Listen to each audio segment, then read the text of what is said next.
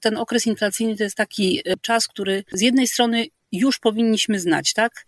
I to jest chyba odpowiedź na te podobno takie żartobliwe, memiczne zdychania milenialsów. Niech się w naszym życiu wreszcie coś zdarzy takiego, co miało precedens, tak? Bo oni mają już młodsze pokolenie szczególnie jest zmęczone tymi sytuacjami ogólnoświatowymi czy na naszym podwórku, które nie miały precedensu. No bo rzeczywiście dużo tych pierwszych razów zaliczyliśmy jako społeczeństwo ostatnimi czasy. Jak odnaleźć się w finansach? Jak sprawić, by pieniądze służyły realizacji naszych celów życiowych? Na te oraz inne pytania odpowiadają goście podcastu Po ludzku o pieniądzach, którego partnerem jest Generali Investments TFI SA i który mam zaszczyt prowadzić. Nazywam się Radosław Budnicki, na co dzień prowadzę podcast Lepiej Teraz i nie jestem internetowym guru zarabiania. Rozmawiam tylko po ludzku o pieniądzach z ekspertami, którzy zrozumiałym językiem tłumaczą zawiłości finansów i to, jak sprawić, by pieniądze nam służyły, a nie nami rządziły. Serdecznie zapraszam. Witam Was serdecznie w kolejnym odcinku podcastu Po ludzku o pieniądzach. Do dzisiejszego odcinka zaprosiłem Danutę Musiał z Generali Investments TFI, żeby opowiedziała o tym, jak nie ulegać emocjom, prowadząc domowy budżet w czasach inflacji. Także temat dość na czasie, jak wszyscy wiemy. Inflacja dotknęła każdego, dosłownie każdego, więc serdecznie zapraszam do wysłuchania tego odcinka. Cześć Danuta. Cześć Radek. Bardzo cieszę się, że zgodziłaś się wystąpić w kolejnym odcinku podcastu Po ludzku o pieniądzach. Jakbyś mogła powiedzieć słuchaczom, którzy dopiero trafili na ten odcinek pierwszy raz, czym się zajmujesz zawodowo na co dzień? Ja zajmuję się zawodowo komunikacją na temat finansów. Jestem szefem marketingu i rzecznikiem prasowym w Generali Investments TFI, ale oprócz tej funkcji takiej komunikacyjnej, promocyjnej, bardzo dużą część mojej pracy stanowi właśnie edukacja finansowa i stąd pojawiam się od czasu do czasu tutaj na naszych wspólnych rozmowach. Bardzo się cieszę. Chciałbym dzisiaj porozmawiać o temacie, który można powiedzieć dotyczy każdego, praktycznie każdego i okazuje się, że nie tylko w Polsce, mianowicie o inflacji. I pierwsze pytanie do Ciebie. Jak wygląda teraz sytuacja inflacyjna w Polsce? Jakie są prognozy według Ciebie, jeżeli są takie? Nie pokuszę się o formułowanie prognoz inflacyjnych, bo nad tym dyskutują i spierają się na ten temat najtęższe głowy i osoby w państwie, które są powołane i których zadaniem jest właśnie walka między innymi z inflacją, bo teraz obecnie inflacja jest na poziomie kilkunastu procent, ale tak jak pewnie słuchacze, którzy słuchają podcastu Po ludzku o pieniądzach wiedzą, jeżeli słuchali odcinka o inflacji, a jeżeli nie, to bardzo zachęcam do posłuchania go. Inflacja to jest pewien taki konstrukt syntetyczny, to znaczy jeżeli na przykład mówi się, że inflacja wynosi 15%, to nie znaczy, że wszystko drożeje o 15%, tylko drożeje pewien przykładowy, statystyczny koszyk dóbr i usług, w którym jest trochę paliwa, trochę żywności, trochę na przykład dóbr kultury, trochę ubrań itd. Konstruuje się go na podstawie danych statystycznych, ale tak naprawdę każdy z nas ma swoją inflację i na przykład inną będzie miała osoba, która nie podróżuje, ale na przykład wydaje dużo pieniędzy na leczenie, a na przykład żywność ma z własnego ogródka, a zupełnie inną osoba, która na przykład dojeżdża i wynajmuje mieszkanie, tak? Także ta inflacja jest takim zjawiskiem, to jest pewna statystyka, natomiast dla każdego z nas inflacja w naszym portfelu wygląda trochę inaczej. Powiedz, jak Polacy odczuwają inflację? Czy to jest kwestia tylko informacji w mediach?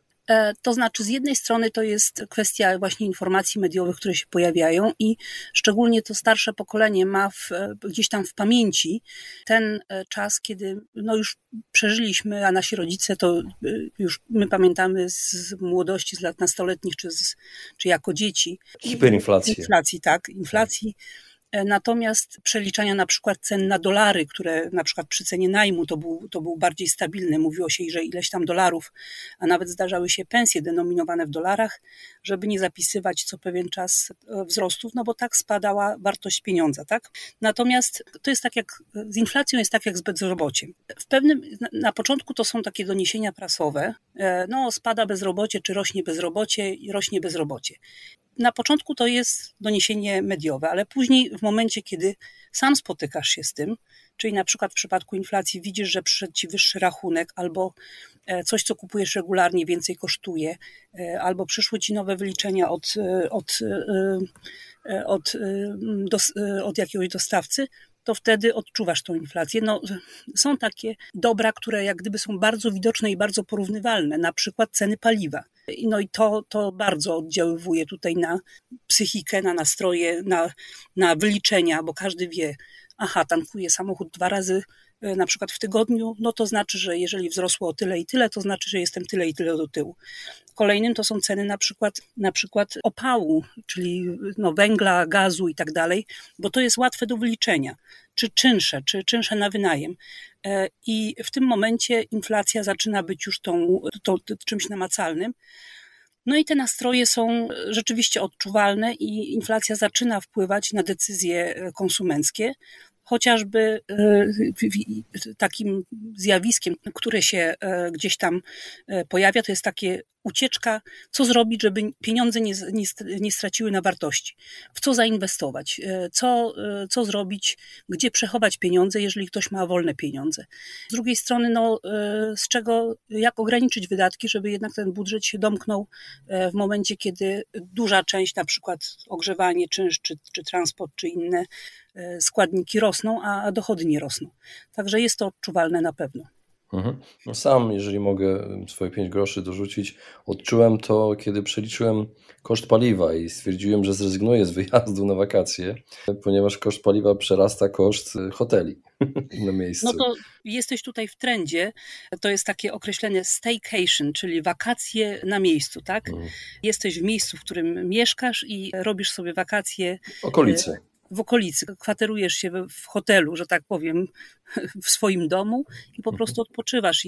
No ale tutaj to nie jest może, to zaczyna się pojawiać ten trend, natomiast nie jest taki bardzo widoczny, ponieważ dla wielu osób te wakacje w naszym kraju są właściwie pierwszymi wakacjami wyjazdowymi bez ograniczeń. I tutaj jak gdyby to jest ta chęć oszczędzania na przykład na transporcie czy na hotelach i tak dalej, jest zrównoważona tą chęcią, żeby wreszcie wyjechać na prawdziwe wakacje. No też sytuacja geopolityczna i tak dalej.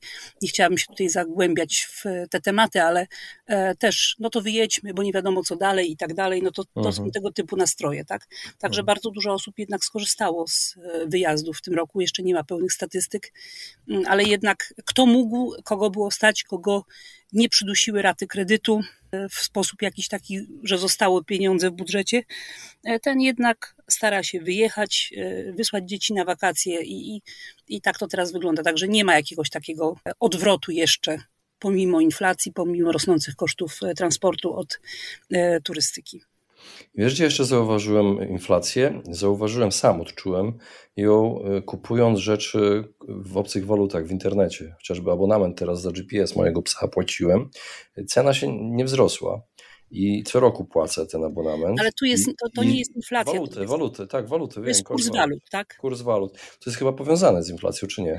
Znaczy, no wszystkie, ekonomia jest systemem naczyń połączonych, ale to niedokładnie to jest. Inflacja to jest takie zjawisko, które polega na wzroście cen głównie i tak bardzo, w sposób bardzo uproszczony tłumacząc, mam nadzieję, że specjaliści i eksperci od ekonomii i od inflacji mi wybaczą, ale to tak na zdrowy babski rozum. To jest wtedy, kiedy jest dużo pieniędzy na rynku, a nie za bardzo jest co za nie kupić, tak?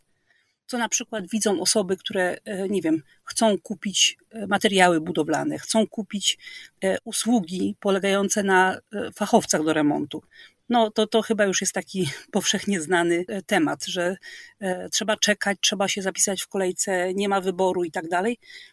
No bo jednak odczuwamy z jakimś tam opóźnieniem te wszystkie stymulusy, które miały podnosić gospodarkę po okresie pandemii, po okresie lockdownów. No tak, w historii znamy sytuację, kiedy była psuta, jak to się mówi, moneta kiedyś dawno, jeszcze przez cesarzy rzymskich, a ostatnio właśnie przez kraje, poprzez dodruk po prostu pieniędzy, zamiast rozwijanie gospodarki, dodrukowywanie pieniędzy po prostu. Znaczy no znowu to jest kwestia takich bardzo trudnych wyborów polityki gospodarczej. Z jednej strony stymulowania gospodarki po bardzo trudnym okresie i ratowania pewnych gałęzi, ratowania budżetów domowych, a z drugiej strony właśnie wartości pieniądza. Ale tak wracając do kwestii inflacji i budżetów domowych, ten okres inflacyjny to jest taki czas, który z jednej strony już powinniśmy znać, tak? I to jest chyba odpowiedź na te podobno takie żartobliwe, memiczne zdychania milenialsów. Niech się w naszym życiu wreszcie coś zdarzy takiego, co miało precedens, tak? Bo oni mają już młodsze pokolenie, szczególnie jest zmęczone tymi sytuacjami ogólnoświatowymi czy na naszym podwórku, które nie miały precedensu, no bo rzeczywiście dużo tych pierwszych razów zaliczyliśmy jako społeczeństwo ostatnimi czasy. Z jednej strony starsze pokolenie zna inflację, ale z drugiej strony to jest bez precedensu, bo jednocześnie no, każdy z nas jest dużo bardziej niż w poprzedniej fali inflacyjnej takim bardzo aktywnym użytkownikiem. Mamy rozwinięte tą stronę kredytową, usługową, jakieś oszczędności, jakieś inwestycje. No jesteśmy społeczeństwem na innym etapie rozwoju i ta nasza inżynieria finansowa domowa jest dużo bardziej zaawansowana, dużo bardziej wrażliwa na zmiany na rynku, który powiedziałeś, inflacyjne, stóp procentowych, czy nawet przez ekspozycję właśnie na zakupy transgraniczne, czy zakupy online, na zmiany kursów. No ale też dobra strona tego jest taka, że mamy dużo więcej pola do manewru, jeżeli chodzi o zarządzanie własnymi finansami, bo jeżeli mielibyśmy tylko pensja, wydatki codzienne, i właściwie od pierwszego do pierwszego, no to pole manewru jest małe, tak? Natomiast jeżeli to jest, te finanse domowe są bardziej rozbudowane, czy rodzinne, no to jest trochę więcej pola do manewru, ale zła wieść jest taka, że to nie są czasy, żeby jechać na autopilocie i robić rzeczy tak jak dotąd. Mhm. A powiedz, jakie są typowe reakcje ludzi na rosnące ceny? Wiesz co, nie ma jednej typowej reakcji, bo to wszystko zależy od sytuacji, od fazy cyklu życia i od sytuacji finansowej danej osoby, sytuacji zarobkowej czy sytuacji danej rodziny. Zupełnie inaczej na przykład będzie zachowywała się osoba, która na przykład ma dość duży kredyt hipoteczny czy konsumpcyjny, jest na tak zwanym dorobku i albo jest na przykład w trakcie inwestycji, buduje dom, tak? To są zupełnie inne dylematy.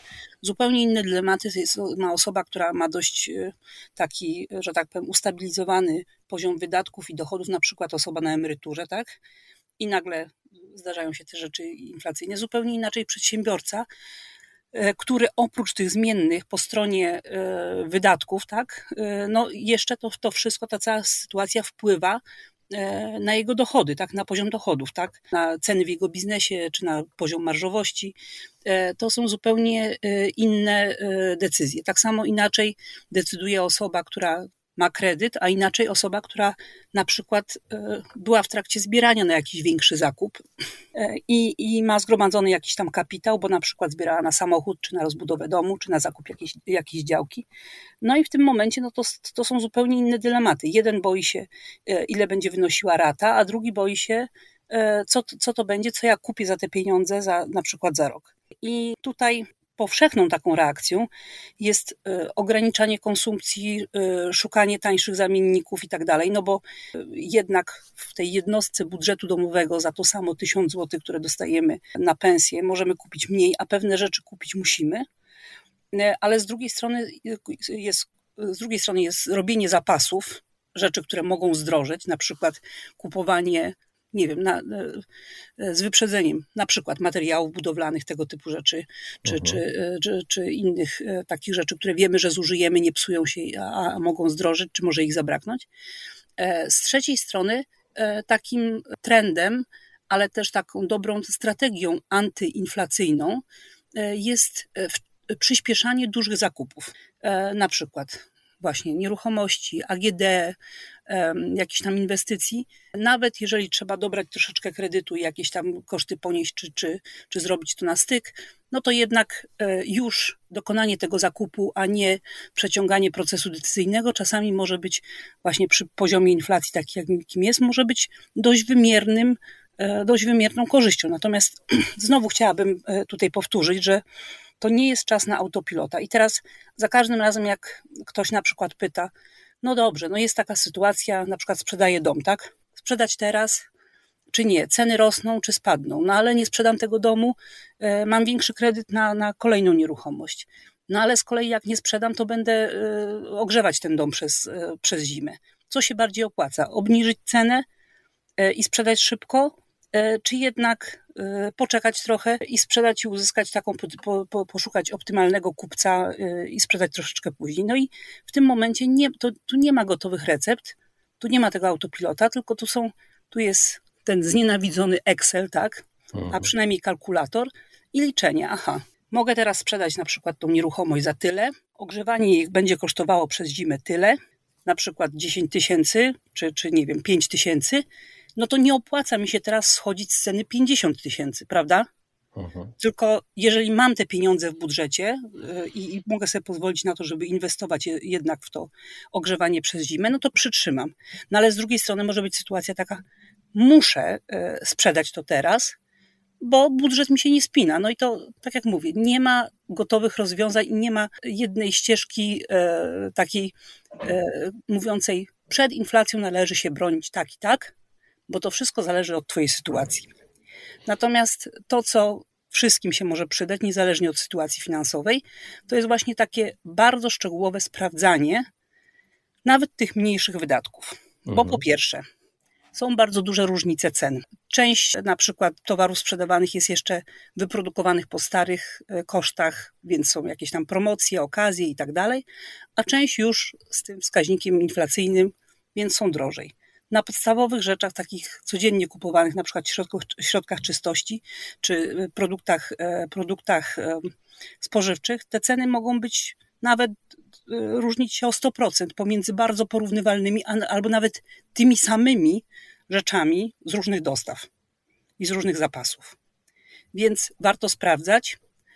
Drugie, warto weryfikować swoje przyzwyczajenia, bo być może nie jest tak ważne, żebyśmy tą samą markę czegoś tam używali, co zużywamy w domu, nie wiem, proszku do prania, nie wiem, majonezu, czy chociaż tutaj to są, jeżeli chodzi o majonez, to są bardzo zażarci zwolennicy różnych marek. Natomiast prosta wymiana jakiejś rzeczy, której kupujemy dużo na co dzień, czy miejsca, w którym kupujemy, może kumulować się dość dużych oszczędności. No a przy tych większych wydatkach, no to te różnice są już znaczące, więc warto szukać okazji, warto sprawdzać, warto pytać o rabaty, warto negocjować i warto sprawdzać, czy korzystamy z tego, za co płacimy. Więc po raz kolejny wszystkie abonamenty, płatności cykliczne do przeglądu. Danuta, trochę wracając do tych zachowań, co myślisz o tych ludziach, którzy wykupują masowo cukier? Jak to jest, jakbyś się ustosunkowało do tego? Znaczy, wiesz, dobre działanie. Jeżeli zużywają cukier. No ktoś kupuje nagle 20 kilo, powiedzmy, prawda? No. Znaczy, wiesz, jeżeli robisz przetwory dla całej rodziny, to wcale nie jest dużo. I to jest, i jeżeli ale wiesz, zauważyłaś, wiesz o czym mówię. Ostatnio tak, był taki... Wiesz, że do jesieni... Znaczy to jest cały tam dość skomplikowany proces związany z organizacją rynku cukru w Polsce. Natomiast kwestia jest taka, z jednej strony są zakupy takie jak gdyby trochę paniczne, bo nikt nie chce zostać bez tego przysłowiowego cukru do herbaty. Z drugiej strony są określone potrzeby, bo jeżeli ktoś na przykład ma sad, i co roku robi ileś tam 10-100 słoików, którymi na przykład sam zużywa, czy obdziela całą rodzinę, albo wręcz jest to jakaś dodatkowa część budżetu, bo ja obserwuję przez ostatnie lata, że bardzo często pojawiają się właśnie takie oferty sprzedaży, po prostu ktoś robi więcej przetworów jakichś i można to kupić, tak, od znajomych, czy gdzieś tam na jakiś tam, na przykład na Facebooku, czy wśród sąsiadów można sobie kupić przetwory. No to ma sens, bo to trzeba się zabezpieczyć. Natomiast pytanie, ile tego cukru możemy przechować i ile tego cukru możemy, czy to rzeczywiście tak będzie chronić wartość. Nie wiem. Dla mnie cukier nie jest aż takim składnikiem mojego budżetu domowego, żeby miało sens zamrażanie jakichś oszczędności, nie wiem, w 100 kg cukru. Natomiast jeżeli ktoś zużyje to przez następne 3 miesiące, no to już jest inna kalkulacja. Mhm. Mówiłaś o budżecie. Czy poza tym notatnikiem są jakieś narzędzia, którymi warto się wspomóc? Znaczy, przede wszystkim to robienie budżetu to jest coś takiego, na czym bardzo dużo osób się zatrzymuje w zarządzaniu finansami osobistymi, bo to jest czasami takie zadanie, które przerasta, zbyt duże, tak jak, nie wiem, układanie diety i pisanie wszystkich kalorii, albo robienie jakiegoś wielkiego remanentu, albo no to jest takie dość, wydaje się tak psychologicznie dość takim przerażającym zadaniem i szczególnie dla kogoś, kto nigdy nie robił budżetu, czy nie ma zacięcia do cyfr i nie umie się tym zajmować, nie lubi.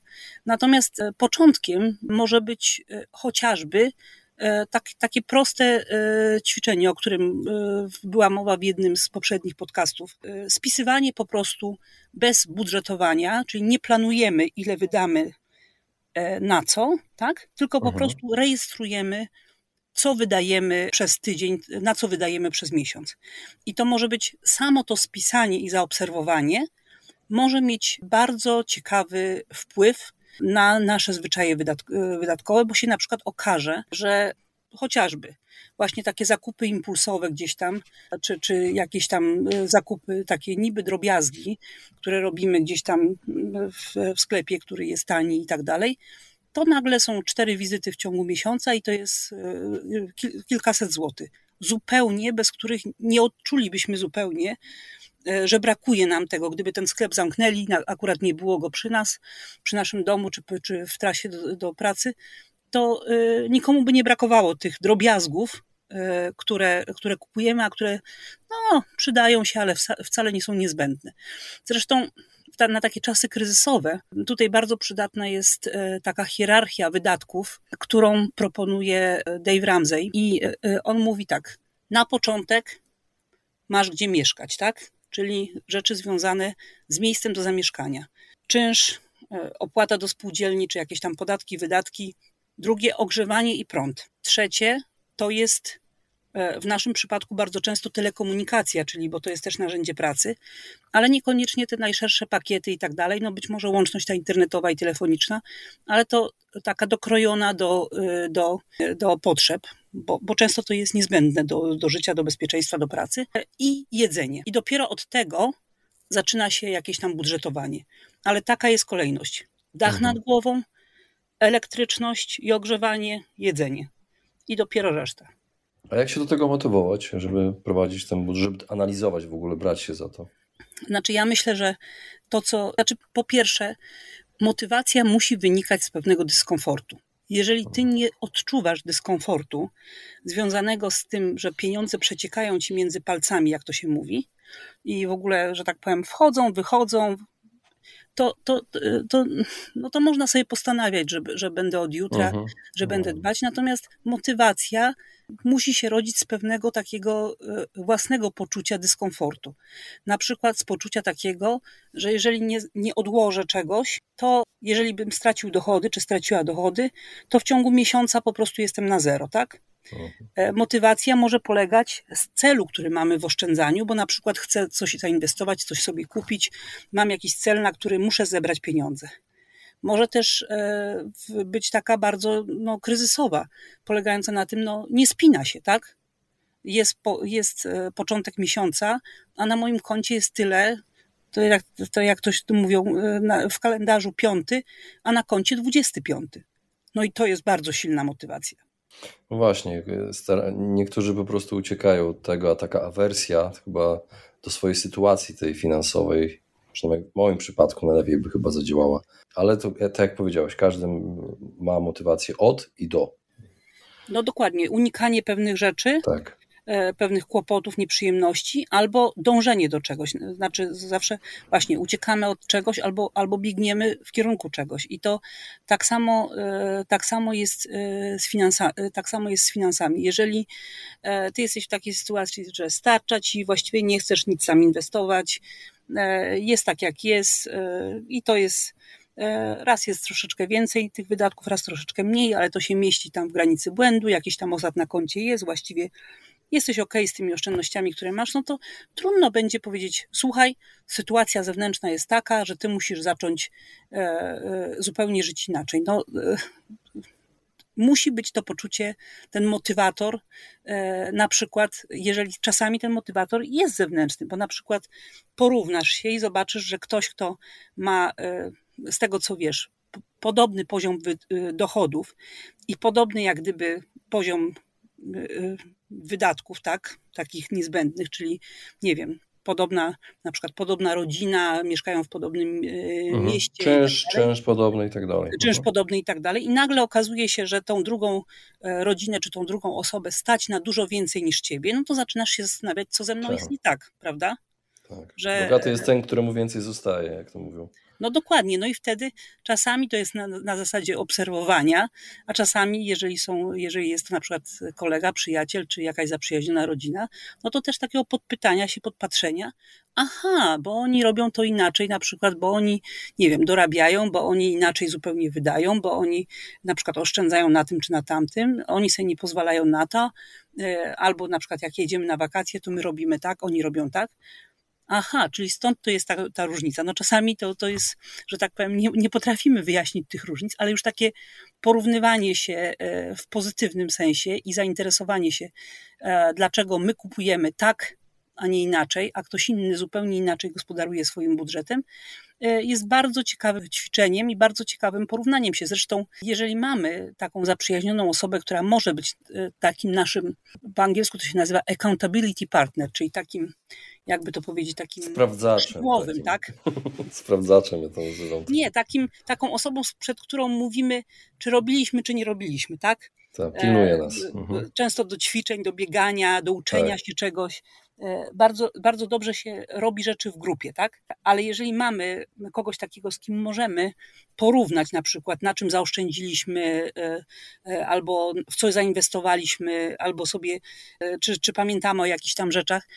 Ja powiem ci szczerze, że bardzo zyskuję na tym, że mam znajomych, którzy mówią, słuchajcie, bo teraz jest czas, żeby składać wniosek na to i na to, albo słuchajcie, czy złożyliście już na wakacje kredytowe, albo a macie wpłacone na to i na to, bo jest odliczenie podatkowe. I to jest bardzo motywujące, bo skoro wszyscy mówią, no dobra, to teraz bierzemy się za podatki, teraz bierzemy się za to, to jest taka bardzo delikatna, ale taka pozytywna presja grupy, że no wszyscy już zrobili, a ja nie.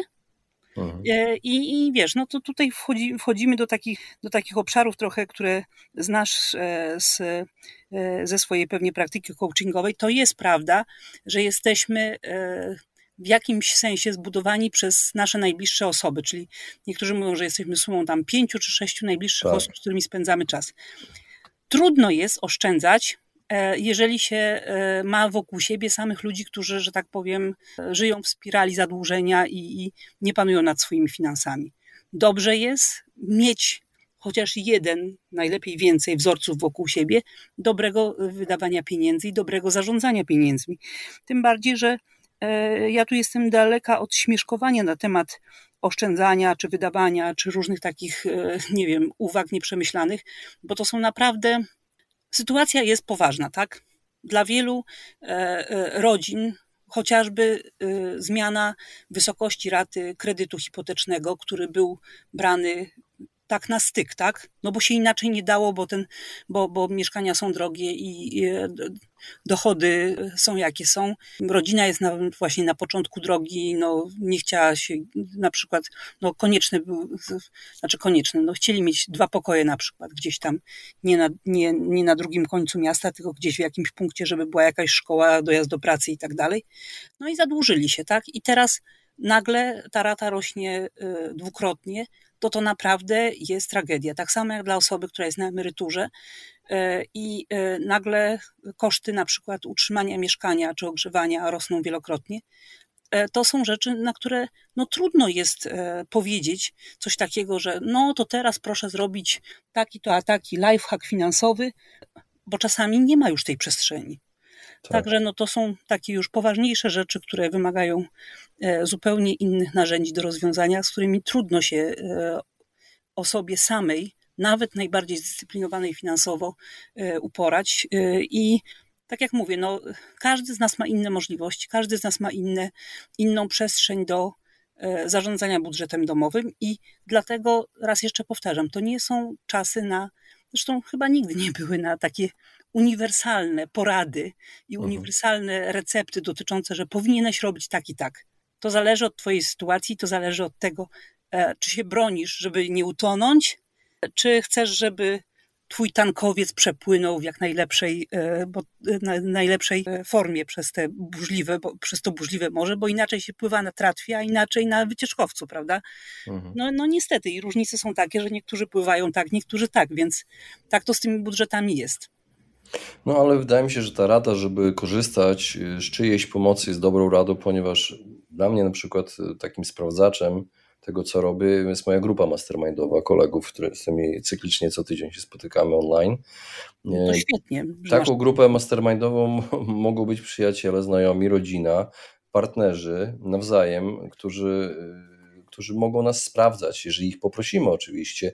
Nikt nie lubi, jak ktoś im na siłę doradza, ale jeżeli sami potrzebujemy, mamy dość tej sytuacji, prawda, to możemy poprosić partnera, słuchaj, zrobić skarbonkę, że za karę będę coś wrzucał dodatkowo za wydane pieniądze na latę, powiedzmy te słynne latte, prawda, o którym często mówimy. Ale taki właśnie to, co powiedziałaś dokładnie, taki accountability partner, to jest fajne, to jest bardzo fajna rzecz. Znaczy, ale właśnie też trzeba bardzo uważać, wydaje mi się, może mnie zainspirowała do tego ostatnia taka, nie wiem czy czytałeś, taka fala doniesień o kobiecych kręgach, takich grupach, które tam, kobiet, które spotykają się, wyjeżdżają gdzieś w egzotyczne lokacje, jakieś tam talizmany, kamienie i tak dalej. No i tam okazuje się, że jest presja na przykład na wydawanie pieniędzy, na jakieś tam rzeczy związane właśnie z uzdrawianiem, energią duchową i tak dalej, które są strasznie drogie. Ja nie wnikam, czy to jest w dobrej wierze, czy to jest naciąganie. Natomiast jeżeli wchodzisz do grupy towarzyskiej, czy takiej hobbystycznej, czy innej, czy do społeczności, gdzie jest presja na wydawanie, no to będziesz wydawać, tak?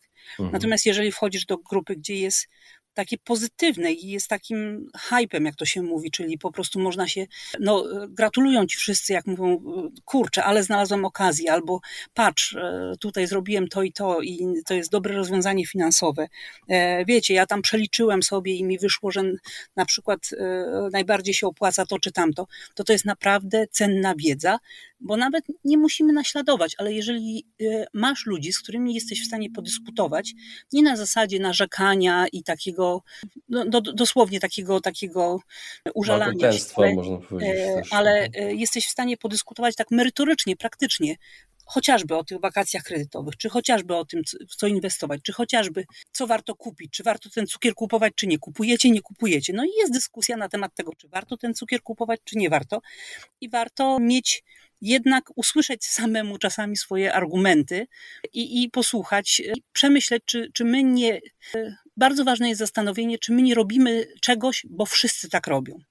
Czy nie robimy tego, bo mówili w wiadomościach wieczornych, czy w faktach, czy w jakiejś innej stacji, że na przykład brakuje czegoś. No to my też biegniemy, nigdy nie kupowaliśmy, ale właśnie kupiliśmy zapasy czegoś, albo że czegoś ceny rosną. No to możemy, to najpierw sprawdźmy, czy rosną, a w ogóle czy my potrzebujemy tej rzeczy, tak?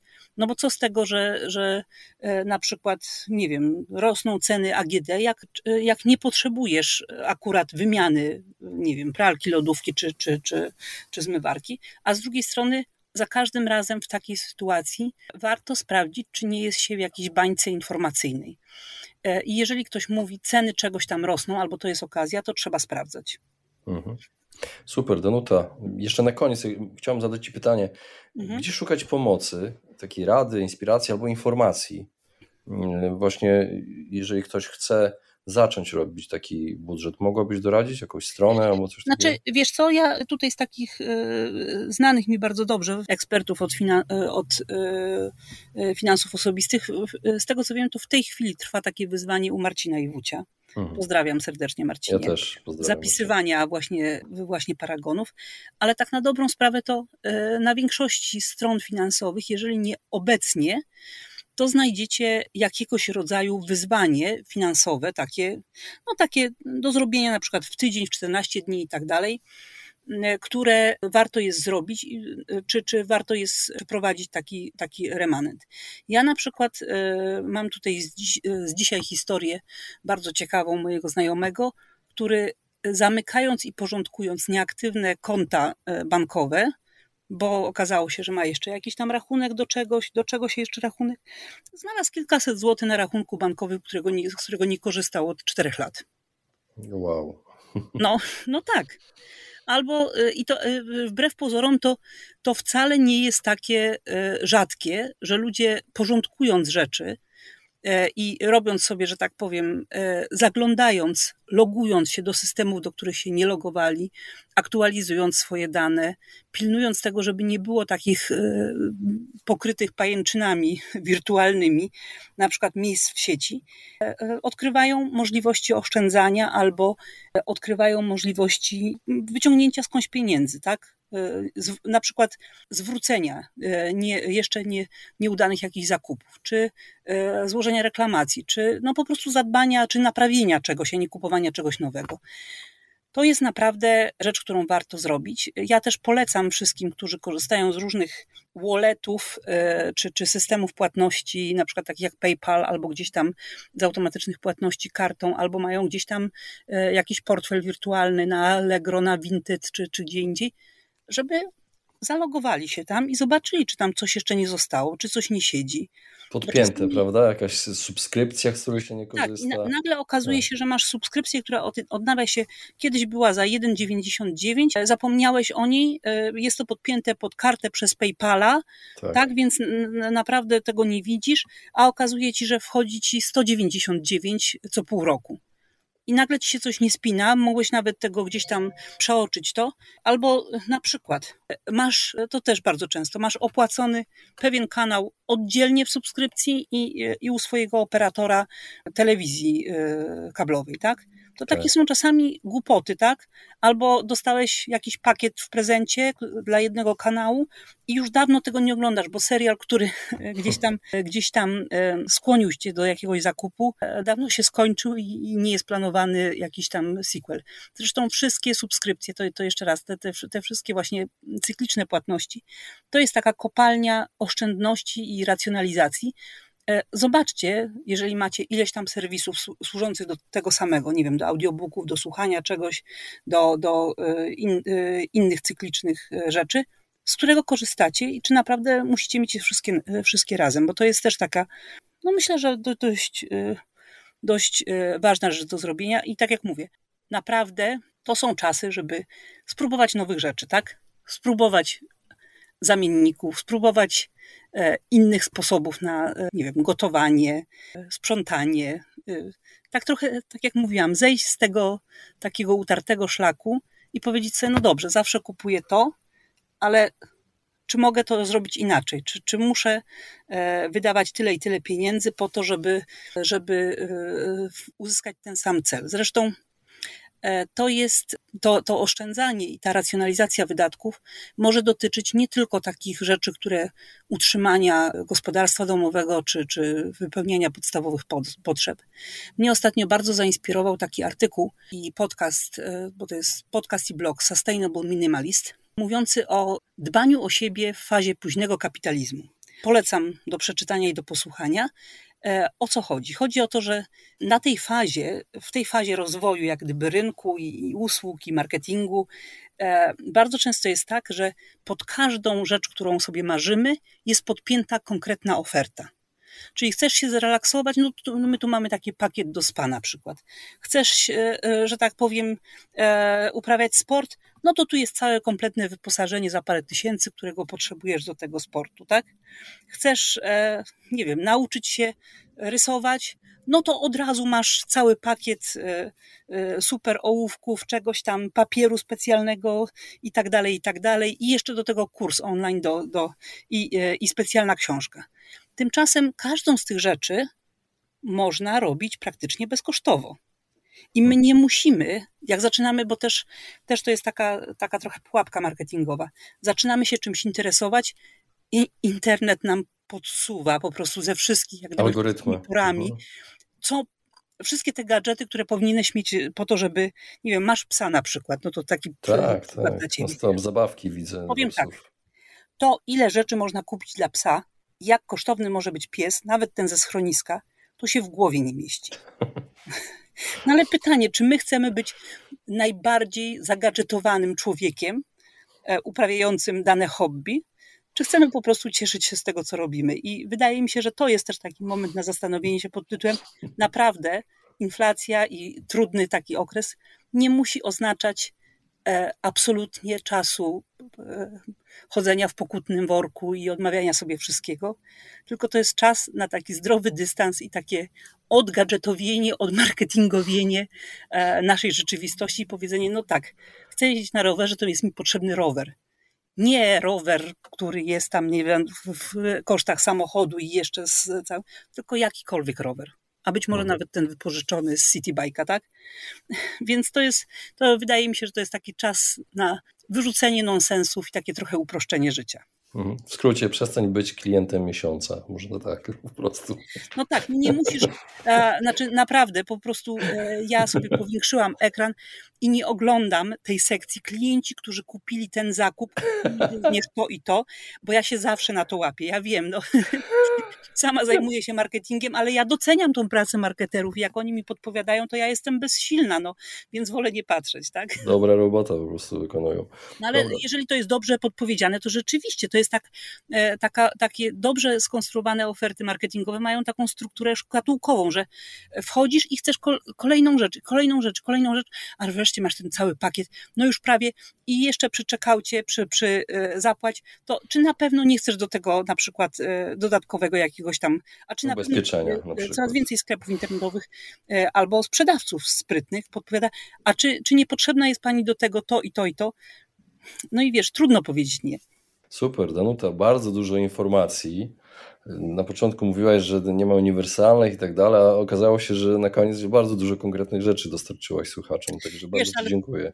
To są takie konkretne rzeczy, tak jak mówię, dla osób, które mają jeszcze tą przestrzeń w budżecie, bo no tak jak mówię, no zupełnie inaczej, zupełnie jest też bardzo duży obszar kryzysowego zarządzania budżetem i tam to nie jest ta bajka, tak?